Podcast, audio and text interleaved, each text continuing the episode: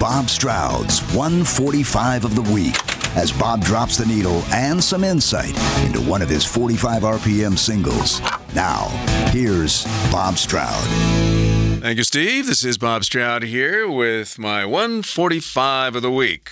From the 45s I played last week on 145 at 145. I had a short week. I was off Monday and Tuesday, so we commenced to rockin' on Wednesday with the Grateful Dead and Sugar Magnolia, so noting Bob Weir's birthday.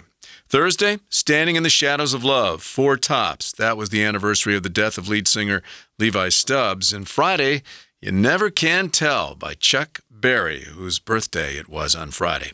My 145 of the week this week goes to Standing in the Shadows of Love by the Four Tops because it's a song that has everything that a great Motown song has from the arrangement to the production to the performance by not only the Four Tops and that powerful lead vocal by Levi Stubbs, but also the performance by the Funk Brothers, the studio cats who played on all of those Motown recordings.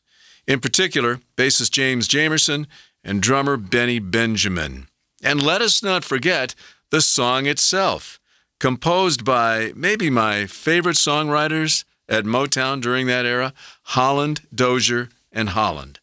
Holland Dozier Holland had such a knack for writing great, catchy lyrics and melodies, and no doubt when they found a formula that worked, they would copy it for follow up singles.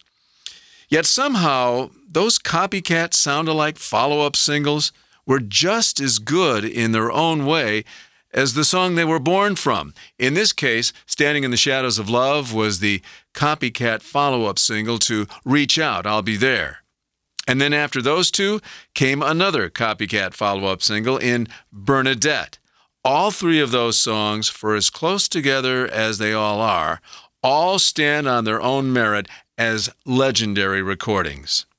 And the Motown documentary that chronicles the studio band, the Funk Brothers, who played on all the recordings at Hitsville, it took its name from this four top song, Standing in the Shadows of Motown.